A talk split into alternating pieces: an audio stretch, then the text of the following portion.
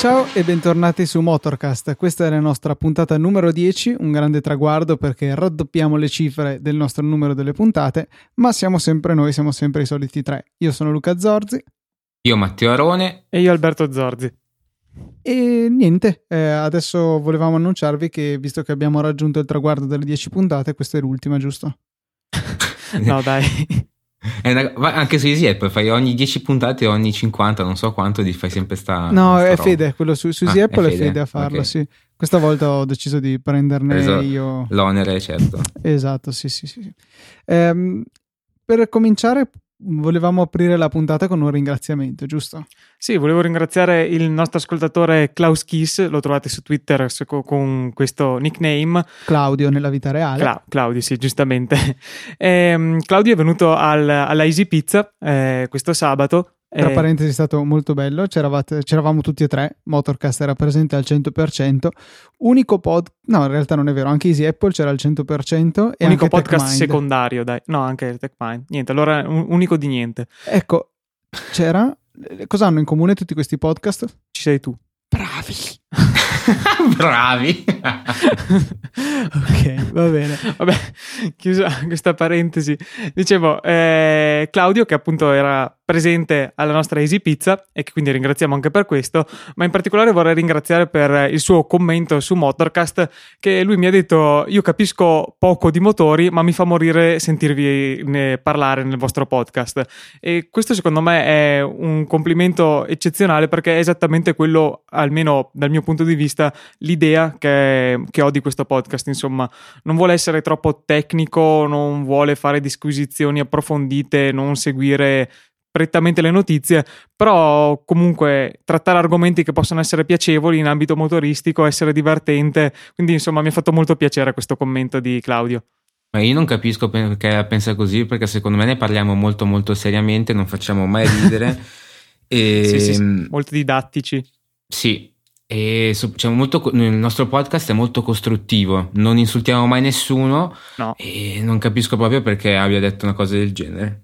Infatti, sul fatto di non insultare mai nessuno, credo che ne sia la prova il fatto che eh, il, il penultimo punto della nostra scaletta per questa sera non sia il un- intitolato Il momento dell'odio. No, no, no, assolutamente non è intitolato così. Quindi, no, niente. Eh, si fa piacere, ecco. L'idea era proprio quella, cioè fornire a chi si interessa di motori la nostra personale visione sugli argomenti di cui trattiamo e chi invece magari fosse un po' meno appassionato comunque avere un, un podcast che sia piacevole da ascoltare, abbastanza scorrevole e, e leggero, ecco, soprattutto non vogliamo prenderci troppo sul serio. No, esatto, anche perché comunque i motori, magari anche se uno non è un super appassionato, comunque bene o male la macchina la usano tutti, quindi mh, l'argomento diciamo che di striscio può prendere un po' tutti, quindi appunto non trattandolo in modo troppo didattico, troppo serioso, può essere piacevole per tutti, ecco, e quindi siamo contenti di esserci riusciti, almeno secondo Claudio. È per questo che mi avete bocciato l'angolo dell'ingegnere che Era così interessante. Era bellissimo. mi mettevo i grilli da solo, insomma, praticamente. Se, se vuoi puoi fare in solitaria il Tech Mind di Motorcast.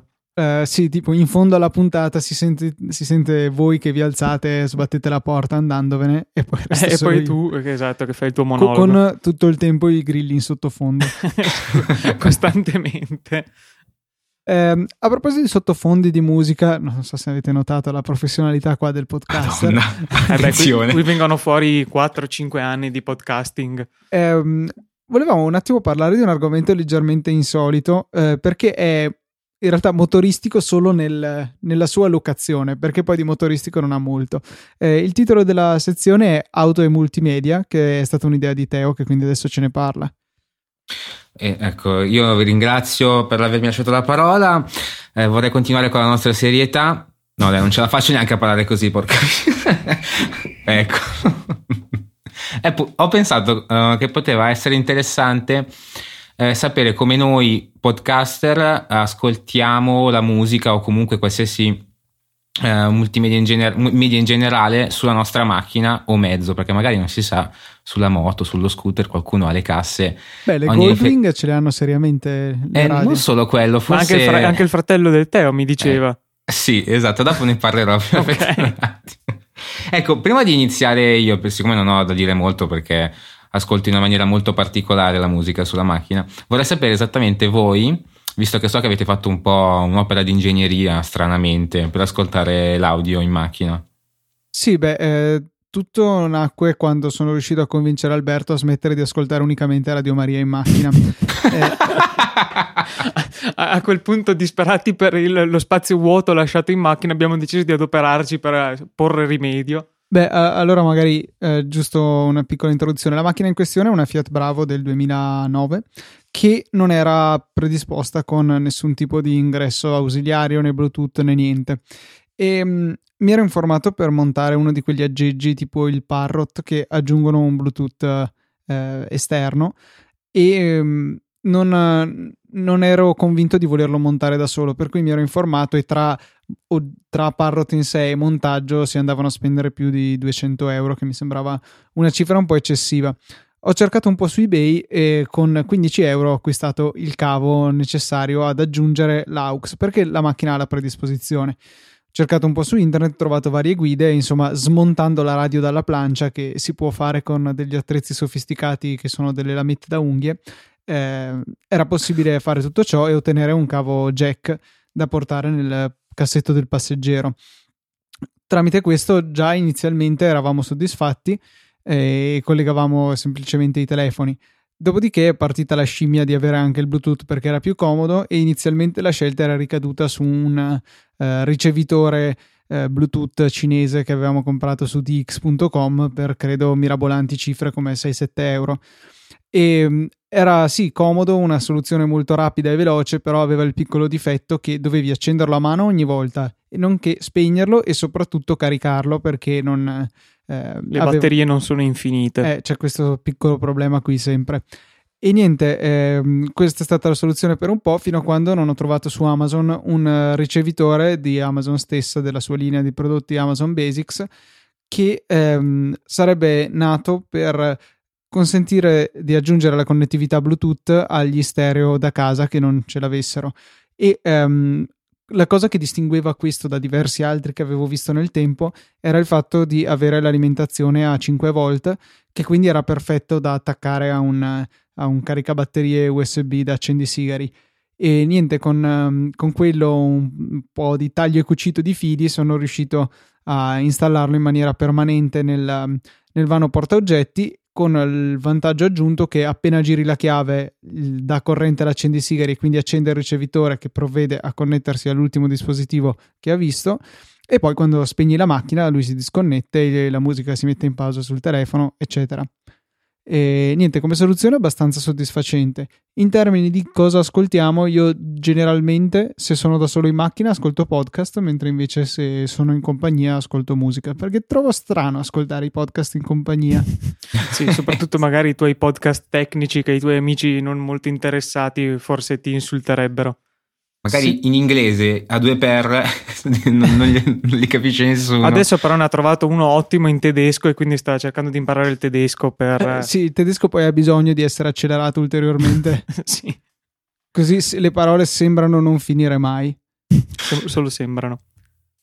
Eh, niente, questa è un po' la mia nostra storia. Non so se Alberto hai qualcosa da aggiungere a riguardo. Eh, ma l'unica cosa è che mi sono ritrovato a usare seriamente questo sistema solo da quando c'è stata l'introduzione della versione 2.0, quindi con ehm, l'aggeggio di Amazon che si accende e si spegne da solo, perché detta tutta, doverlo accendere e spegnere ogni volta era una palla e quindi a meno che non facessi viaggi tra virgolette lunghi, quindi almeno 20 minuti, 25 minuti, mi ritrovavo che non lo usavo mai. Invece così che accendi la macchina e ti si collega come su una macchina moderna che ce l'ha di serie, allora così sì è utilizzabile comodamente, ecco.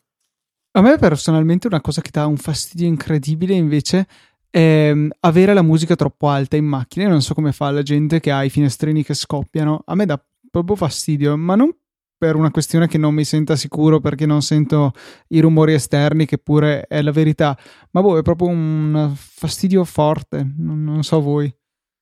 Io non riesco neanche ad avere le cuffie al massimo sul, mentre ascolto musica. Invece so di persone che se non è al massimo non riescono, ad, cioè non riescono.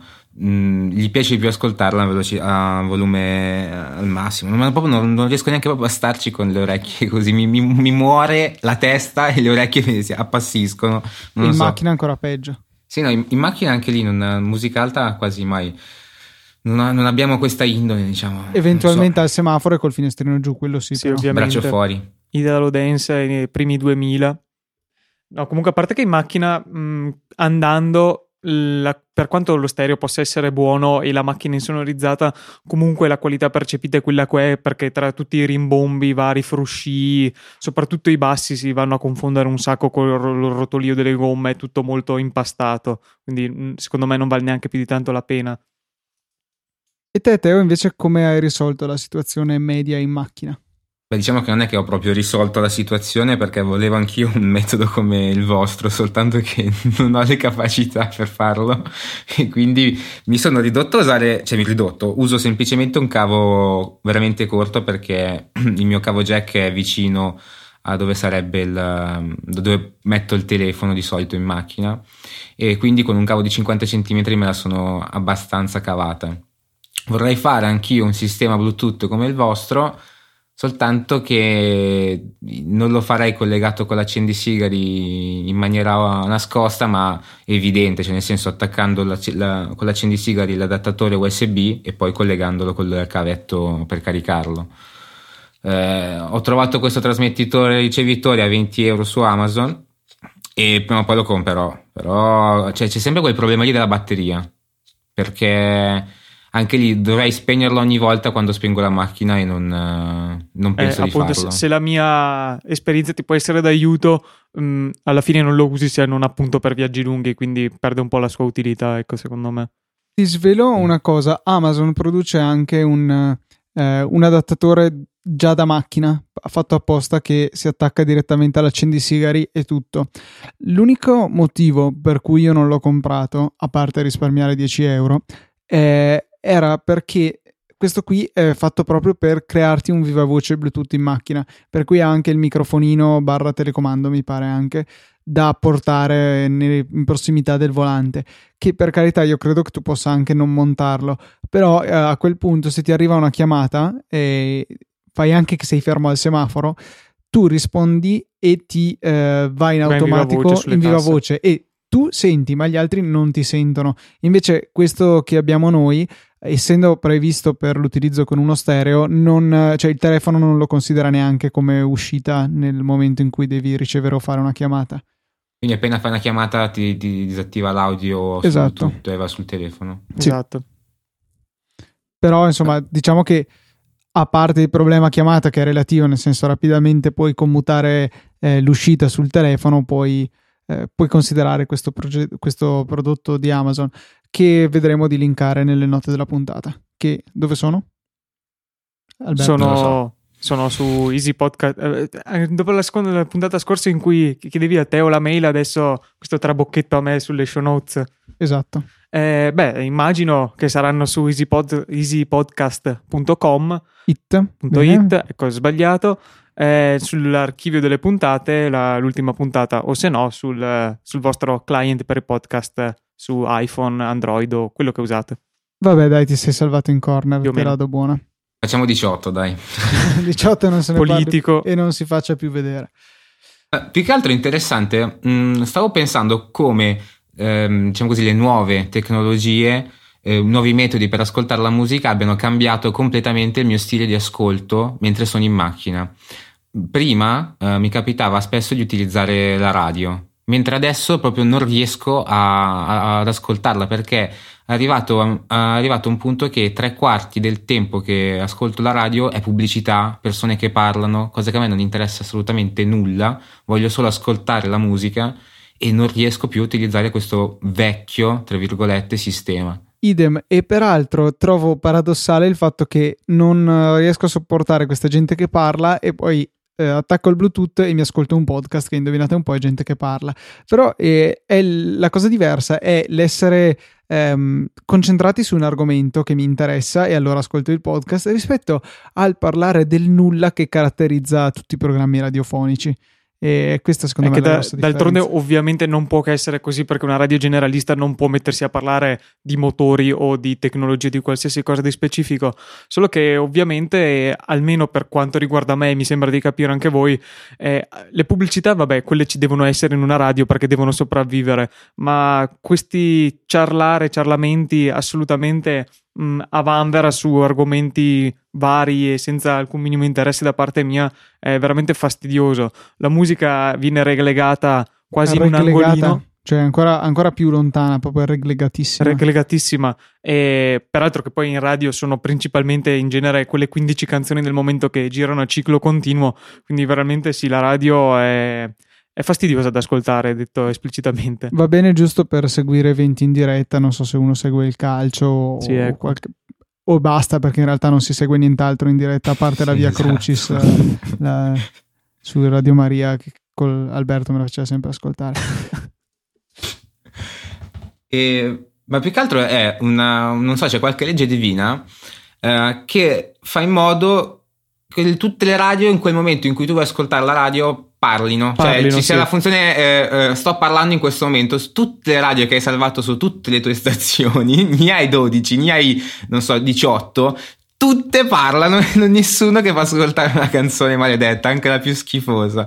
Cioè, alla fine piuttosto mi ascolto Radio Maria che almeno fanno qualche predica. E poi si prende ovunque, come è risaputo. Sì, sì. sì. anche in galleria, ovviamente. Sì, sì, sì. Sarei curioso di provare invece quelle radio nuove, eh, digitali, DAB credo che si chiamino. Eh, Ma cos'è tipo l'equivalente per la radio del digitale terrestre per la tele? Sì, qualche cosa del genere. Sarei curioso di vedere com'è la copertura perché dicono che sia molto buona ormai. Boh, mm. Sì, certo che se però alla fine è una trasmissione via canale diverso ma della stessa cosa, cioè i ciarlamenti. Beh, però da quello che ho capito dovrebbe esserci spazio per più stazioni, per cui potenzialmente magari c'è qualcosa di interessante, non lo so. Mm, sì, non so, bisognerebbe provare, non, non, so sinceramente, non mi sono mai informato. Apriamo il Kickstarter per finanziare una radio dub da, provare. okay. eh, Condivisione noi tre. Oppure anche no, e passiamo invece al prossimo argomento. Volevamo parlare del fatto eh, che mi ha incuriosito abbastanza, cioè l'idea che eh, molte vecchie macchine possono essere considerate più durature, eh, più immortali rispetto alle corrispettive moderne, cioè magari anche andare a prendere eh, la stessa macchina, sto facendo le virgolette per aria, ehm, di 30 anni fa e il suo corrispettivo attuale, spesso ha più fascino il, quella vecchia e non capisco se è semplicemente un fascino per il vecchio, per il passato, oppure se effettivamente l- l- i veicoli di adesso abbiano meno personalità rispetto ai loro antenati. Io credo di rispondere a questa tua, cioè credo di risponderti eh, e questa mia risposta vale un po' per tutti i prodotti, non soltanto gli automobili, perché io credo che una volta eh, beh, innanzitutto venivano prodotte meno automobili in questo caso, quindi magari usciva uh, la Lamborghini, uh, quella macchina uh, durava per un sacco di tempo. La Diablo. Una decina esempio, d'anni, credo. Eh, cioè una Diablo, la Diablo non so per quanto tempo è rimasta in produzione. Mi mm. sembrava una delle più, più, lunghe, non me lo ricordo. Non sì, tra un fallimento e l'altro della Lamborghini non sì. avevano tempo e soldi per fare un erede. Esatto. 2900, questo... eh, 2903 esemplari prodotti dal 90 al 2001. Eh, 11 anni, sì. Cioè, Vabbè, anche l'Aston Martin, quella che stiamo parlando l'altra volta, era questo... Comunque ha fatto qualche restyling nel frattempo, diciamo. Sì, vabbè, quello sì. E com- anche per questo motivo, poi soprattutto anche il fatto che si contava molto meno il fatto economico, cioè il, fattore economico veniva contato eh, diciamo relativamente. Ora le automobili cercano di farne uscire il più possibile perché la gente deve spendere soldi, deve cambiare auto, avere l'ultimo modello. Coprire ogni fascia di mercato possibile e immaginabile, Anche, se non certo. crearne di nuove. Tipo sì, cioè, il eh, pick-up coupé eh, cabriolet eh, biposto eh, con i sedili estraibili dal cassone. Esatto. Questo è un esempio. E quindi eh, le automobili eh, appunto più datate hanno questo fattore di mortalità. Però a, a parte che si deve anche aggiungere il fattore emozionale, perché magari erano automobili che si erano visti da quando si era più piccolini, che si mm, desiderava sì. quando si era più piccolini e quindi eh, c'è anche questo fattore di ricordo del passato. Però comunque credo che il fattore obsolescenza sia molto, ci c'entri molto quando le persone pensano a, alle memorie, alle, alle, alle cose vecchie in generale. Secondo me comunque si tende ad avere una visione un po' alterata dal fatto che eh, ci ricordiamo di quelle macchine che effettivamente sono memorabili, iconiche del passato, ma magari tendiamo a dimenticare altre decine di modelli che eh, non dico che erano ciofeche, ma erano macchine assolutamente banali delle, del, dell'epoca passata, come adesso non ci ricorderemo della Kia Picanto tra 30 anni, ma magari ci ricorderemo della Ferrari di adesso, così mh, mm, le macchine del, di 30 anni fa ci sembrano tutte epiche, memorabili, bellissime perché noi ci ricordiamo solo quelle epiche, memorabili immagabili bellissime.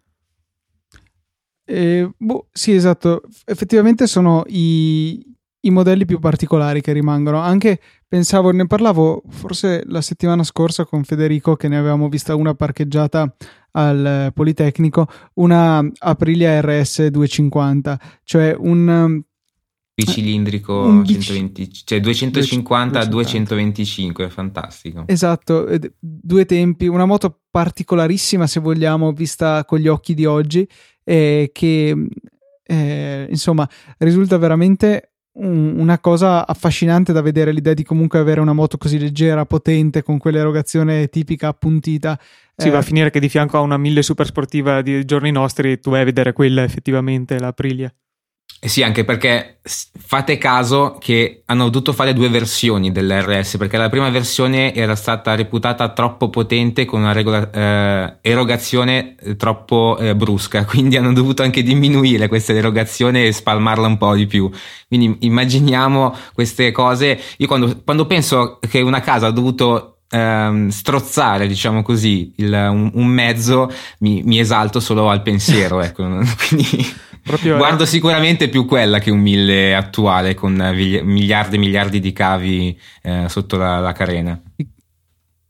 Sì, ehm, un mezzo d'altri tempi, insomma, che appunto ancora una volta ci riporta a questo fattore emozionale che è preponderante e che però, ecco, forse non è veramente eh, riservato solamente al fatto di essere vecchio, ma eh, del, dell'avere qualcosa di particolare veramente. Sì, cioè, l'unicità è proprio una caratteristica delle macchine immemorabili, cioè memorabili, cioè, eh, delle macchine famose perché eh, senza che mm, essere costose mi viene in mente la Citroen DS eh, eh sì. la, la, prima se fosse era comunque abbastanza costosa per l'epoca però aveva sì, non era una eh, Ferrari diciamo ecco. no non era una Ferrari però comunque aveva i fari che si spostavano a seconda di come spostavi, giravi il volante le sospensioni idrauliche cioè comunque erano una linea uh, particolarissima delle sì, cioè, tra l'altro da noi la chiamavano lo squalo perché esatto. sembrava uno squalo. Cioè, mh, mm, sono proprio queste caratteristiche di unicità che rendono un'automobile o comunque qualsiasi oggetto uh, lo rendono senza tempo.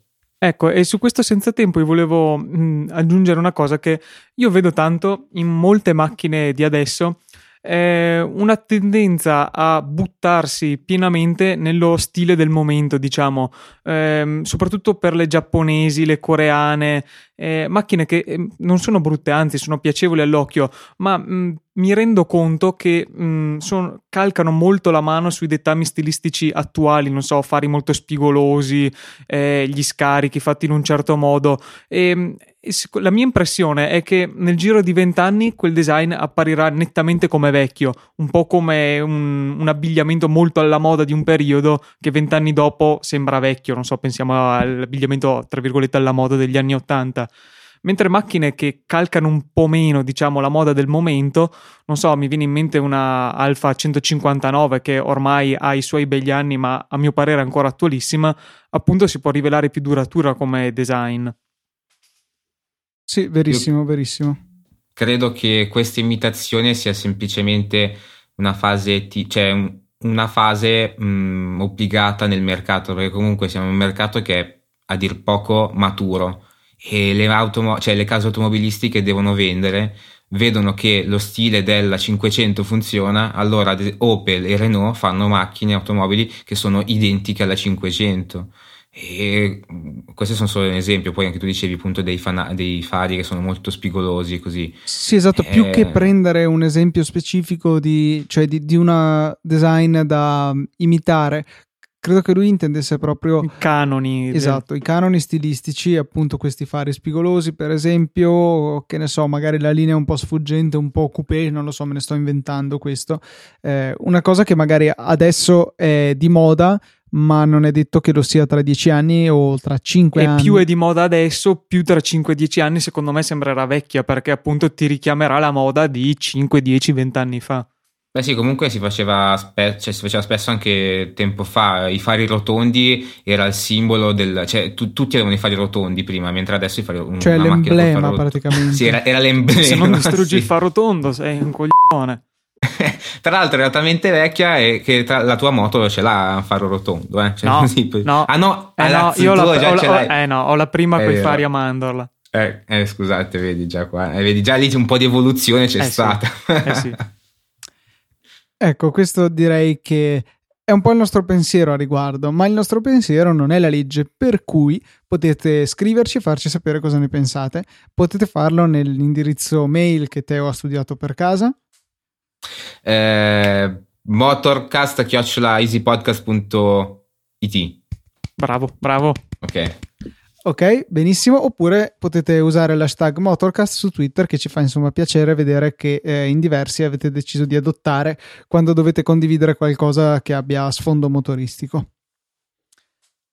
E adesso giunge il momento, quello che non è chiamato il momento dell'odio.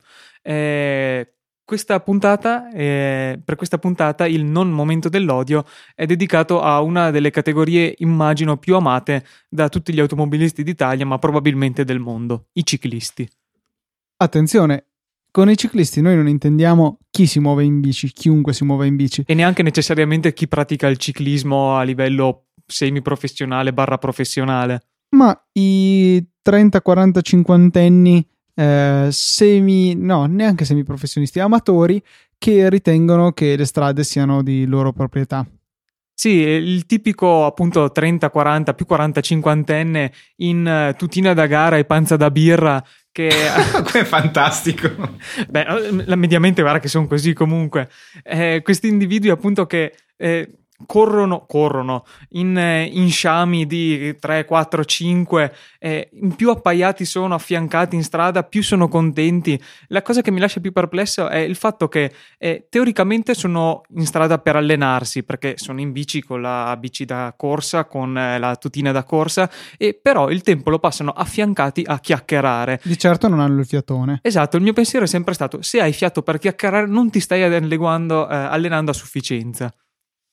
Sì, e tutto ciò con una presunzione appunto di che tutto gli sia dovuto, per esempio, di che non, se tu devi passare vai tutt'altra strada perché lì ci sono loro, non puoi sorpassarli, non puoi chiedergli se si spostano nell'altra corsia. Non capisco per quale ragione poi non ci sia concesso di, di stirarli direttamente e risolvere il problema. Eh, non so, pare che non sia legale. E Insomma, cioè, in generale io non capisco come possa qualun... in questo caso sono i ciclisti, ma in realtà ci sono anche altre categorie che lo fanno. Come si possa pensare di essere totalmente padroni della strada e di non dover rendere conto a nessuno? Più che altro la, la, il problema dei ciclisti eh, è che vanno a una velocità a dir poco balorda perché non vanno né troppo piano perché riesci a superarli facilmente, ma neanche troppo veloci per cui non riesci a sopra- non, non, è necessario che tu li superi. Vanno a una velocità 25-30 all'ora quando sì, sono bravini. No, sì, dai, que- quelli forti arrivano anche oltre i 30, tipo 31-32. E comunque, eh, quando occupano la strada eh, in coppia, uno di fianco all'altro, sono le, le persone più odiate di questo mondo. Io, tra l'altro, ho scoperto che non lo perché magari sono stupido, io era ovvio, ma in teoria in coppia non, non, si fa nulla se non chiacchierare. Io pensavo ci fosse qualche, eh, non so, motivazione del tipo eh, si va in coppia uno di fianco all'altro perché così si, si taglia meglio. per quelli dietro, sì, non lo so. Non, qualco... invece no, un mio amico che ha fatto ciclismo mi ha detto che quando si sta uno a fianco all'altro si cicciara e basta e si va anche più piano di quando si sta uno, uno in fila, uno eh sì, in fila all'altro. Devi tenere cioè... il fiato per chiacchierare. Eh sì. E quindi io non, proprio non concepisco questa cosa, anche perché Ok, magari la vedo sotto un, alt- un occhio diverso. Uh, a me, ad esempio, piace fare anche motocross, però non, si può, non, si può, andare in strada con la moto da cross perché? Perché è, è illegale e se mi va, vado in giro a occupare strada eh, n- non va bene, quindi devo andare per forza nelle piste. Questi qua invece non, non c'è nulla che gli vieta di andare in strada e, e la occupano. Soprattutto quando hanno la ciclabile de- di fianco, che è vuota magari, ma loro devono stare in strada lo stesso. Affiancati. Perché, perché, la ciclabile magari è troppo stretta, affiancati non ci stanno. E eh, io non ho mai una mietitrebbia quando serve. che temo che vadano più veloci. Ma peraltro la cosa odiosa, secondo me, non è tra virgolette tanto il fatto che vadano eh, appaiati. Cioè, eh, non so, vedi una strada libera, non c'è nessuno, vabbè, ti appai, chiacchieri, al di là del fatto che non ti alleni, ma vabbè, sono affari tuoi.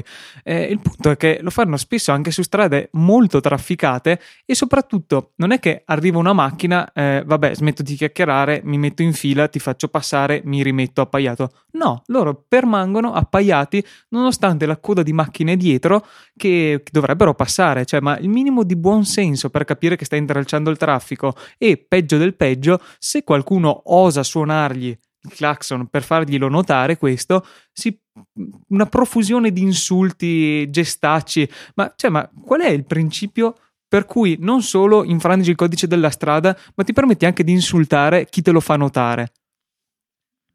Eh, eh. E poi di solito ti urlano robe tipo ma vai piano, roba del genere, cioè così insulti generici, imprecazioni generiche, boh, veramente. Io quando so, adesso qua non voglio che nessuno mi, mi, insulti, ma quando sono con la moto cerco il più possibile di rompergli le balle, tipo andargli vicino, tagliargli un po' la strada un po' a caso, proprio tagliandomi da vero e proprio bastardo, sì.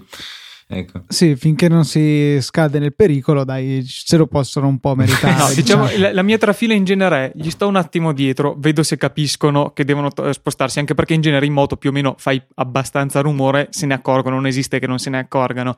Se non si muovono, gli suono, se mi mandano a fanculo gli faccio il pelo per fargli prendere paura, ovviamente senza rischiare di prendergli dentro, però passandogli abbastanza vicino perché prendano un po' di paura, ecco. Vi racconto una scena memorabile a cui ho assistito anni fa nella palestra da cui andavo aveva delle grosse finestre che davano proprio su una strada e ho assistito appunto a due ciclisti che viaggiavano appaiati in questa strada, cioè una strada grossa, insomma abbastanza trafficata seppur cittadina e se ne andavano tranquillamente appaiati. Arriva dietro un camion che eh, gli fa una leggera suonatina perché si spostino e questi qua cominciano a insultare il camionista. Benissimo, il camionista Uh, preme il clacson del camion e lo tiene premuto per credo un minuto, standogli incollato a questi ciclisti. E il clacson di un camion non è come le trombettine che abbiamo sulle macchine, è una cosa piuttosto pesante. Oh, io non vorrei essere stato il timpano di quei ciclisti perché veramente devono essere morti ora della fine, però approvo molto la punizione a cui sono stati sottoposti. Sì, esemplare. Decisamente il contrappasso sì, quello che si meritano. Il camionista ha detto benissimo, vengo piano dietro di voi e questi qua dopo un po' si erano tirati in parte e lui lo stesso li ha seguiti per uh, altre centinaia di metri col clacson spianato, eh, andandogli alla stessa velocità. Veramente... E così hanno capito molto bene che cosa possono e non possono fare. Sì, decisamente. Chissà se vanno ancora appaiati quei due, che ovviamente non ne ho avuto più notizie da allora, ma l'ho trovato molto molto carina. Ma comunque, eh, cioè, noi pensiamo, ci sono gli autovelox che sono spesso messi solo per per far cassa, lo sappiamo tutti, inutile nascondersi. Se i comuni hanno davvero così bisogno di far cassa con le multe, ma perché i ciclisti non vengono mai, mai multati? Cioè, lo sanno tutti, succede sempre, soprattutto nelle zone un po' di campagna, magari vicino alle colline alle montagne, si sa che i primi giorni di primavera e fino alla fine dell'estate escono i ciclisti, lo sanno tutti. Ma allora perché le pattuglie della polizia non si mettono a fare una bella sfilza di multa a questa gente col doppio risultato A di fare soldi e B di magari impedirgli, fargli passare la voglia di farlo? Per... sono troppo eh, impegnati a guardare te che magari hai cambiato lo scarico anche se eh, omologato sì, esatto. e non ce l'hai segnato sul libretto. O se hai un grado in meno di, di targa, di inclinazione. Sì, è quello il problema. Eh, ma c'è anche secondo me il problema della cattiva pubblicità dovuta al, um, um, al fatto che comunque la bicicletta è un mezzo ecologico sì. e tu lo disincentivi facendo così, ma io non voglio disincentivare la bicicletta, voglio disincentivare il viaggiare a Il suo utilizzo scorretto. Esatto, esatto. E niente, questo per quanto mi riguarda ho buttato fuori tutto l'odio che avevo dentro. Non so se voi avete altro da aggiungere. Ah, in questo momento mi è venuta voglia di fare qualche scherzetto ancora. tipo montarsi un clacson serio sulla macchina. Sì. La prossima cosa che farò sarà un bel quello. trombone. No, ma veramente, cioè, quando gli sono dietro e succedono queste cose, cioè, io sono una di quelle persone a cui monta la rabbia proprio, e, cioè, mi fa star male quando mi incazzo così per, per questa gente che non capisce che non può fare quello che vuole in strada e peraltro totalmente nel torto perché non è un'opinione o una cosa su cui si può discutere. Infrangono il codice della strada, punto come lo infrangiamo se superiamo i limiti di velocità, vale la stessa identica cosa anche per loro. E... Con il plus che se infrangiamo il codice, il limite di velocità, non così direttamente diamo fastidio al prossimo. Ci mettiamo in pericolo, magari noi stessi principalmente, ma non, non, cioè nel senso, non facciamo venire la bile al resto dell'umanità. Perché, ecco. cioè, è anche pericoloso per loro. Cioè, metti caso che sono dietro una curva e uno, ok, sta infrangendo il limite di velocità, quello che vuoi, ma arriva troppo veloce. Loro si fanno malissimo. Mm, se magari è in moto quello che arriva, potrebbe farsi male anche lui. Distruggiamo una macchina. Cioè, eh, il pericolo, se vogliamo, c'è anche in quel caso. Sì, decisamente. Eh, quindi non si capisce perché per una chiacchiera in più devono eh, rompere l'anima al resto dell'umanità, mettersi in pericolo, attirarsi gli insulti del mondo. Mm, andate uno davanti all'altro e fateci tutti felici, grazie. L'espressione corretta della rabbia credo che sia far salire il crimine. Esatto, volevo, essere, volevo eh, fare la stessa correzione. Che, che, effettivamente è esattamente quello che succede perché anche tu eh, dicevi ho voglia di fare qualche scherzo così, e quindi proprio fa salire il crimine. quando invece che stare appaiati potrebbero impiegare utilmente il loro tempo come dei nostri amici amanti delle moto Victory. Del tipo cominciare a derapare come dei pazzi con delle moto che sono delle vasche da bagno. Intendi proprio quello? Esatto, proprio quello. E questa è appunto la nostra rubrica del video della settimana che vi lasceremo chiaramente nelle note di questa puntata, dove si vedono delle cose che boh, la fisica classica non riesce a spiegare. Sì, per chi non le conoscesse, le Victory, la, la, Victory è una uh, casa produttrice di moto americana che fa moto tipo Harley da viaggio, diciamo per intenderci come genere, quindi grosse moto bicilindriche molto pesanti, molto comode, quindi decisamente non il tipo di moto che uno si aspetterebbe per prestazioni sportive o di drift.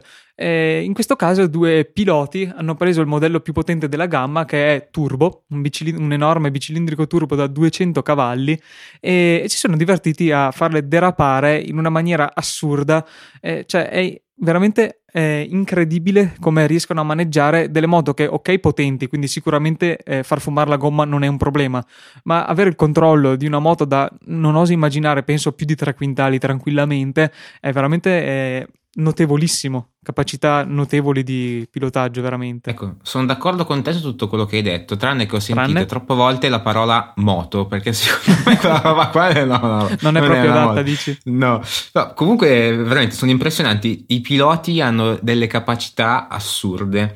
Eh, penso che capacità simili eh, ce li abbia nel mondo delle automobili eh, Ken Block con uh, tutti sì, i suoi ecco, video Gincana, esatto. sì. E, ehm, guardare questo video mi ha fatto accaponare la pelle tra l'altro è anche montato molto molto bene quindi consiglio sicuramente la visione a chi ci sta ascoltando che tra l'altro cioè con dei traversi del genere se gli si pianta e gli scaraventa addosso 300 kg di moto sulla gamba eh, più sfigata delle due perché questa è la realtà. Cioè, si fanno veramente, veramente tanto, tanto male. E boh, eh, oltre che abilità, c'è sempre la solita dose di incoscienza, di coraggio. Sì, quella, beh, per quando fanno, in, in particolare in moto, più, ancora più che in macchina, quando fanno questi stunt, quella è veramente una componente imprescindibile perché puoi essere bravo finché vuoi, ma se non riesci a obbligarti a ignorare il rischio che c'è e ci sarà sempre, no, non puoi fare queste cose. E su questa nota positiva di morte e distruzione eh, andiamo a chiudere la nostra decima puntata di Motorcast. Ancora una volta grazie a tutti quelli che ci hanno in questi giorni, in queste settimane scritto usando l'hashtag Motorcast oppure la nostra mail motorcast.easypodcast.it che non è poi così difficile da ricordare. no, hai ragione, ma sono io che ho dei problemi mentali. Fai due ecco. podcast e tutti e due ti stuzzicano eh, circa la mail. Ma perché non ho queste capacità meno- mnemoniche? M- mnemoniche. M- Le capacità mnemoniche proprio niente. Sì, eh? Di Nemo quelle no. Eh, ecco, però sarei curioso di sapere eh, cosa pensano i nostri ascoltatori per quanto riguarda moto uh, antiche, classiche, senza tempo, con uh, um, non moto, automobili, scusate, automobili senza tempo e automobili uh, ult- ultima generazione, fantastiche, ultra veloci, eccetera, eccetera. Sì. Ok, questo è veramente tutto. Vi diamo appuntamento a tra un paio di settimane, 15 giorni saremo di nuovo qui nelle vostre cuffiette. Nel frattempo, un saluto da Luca. Da Matteo e da Alberto.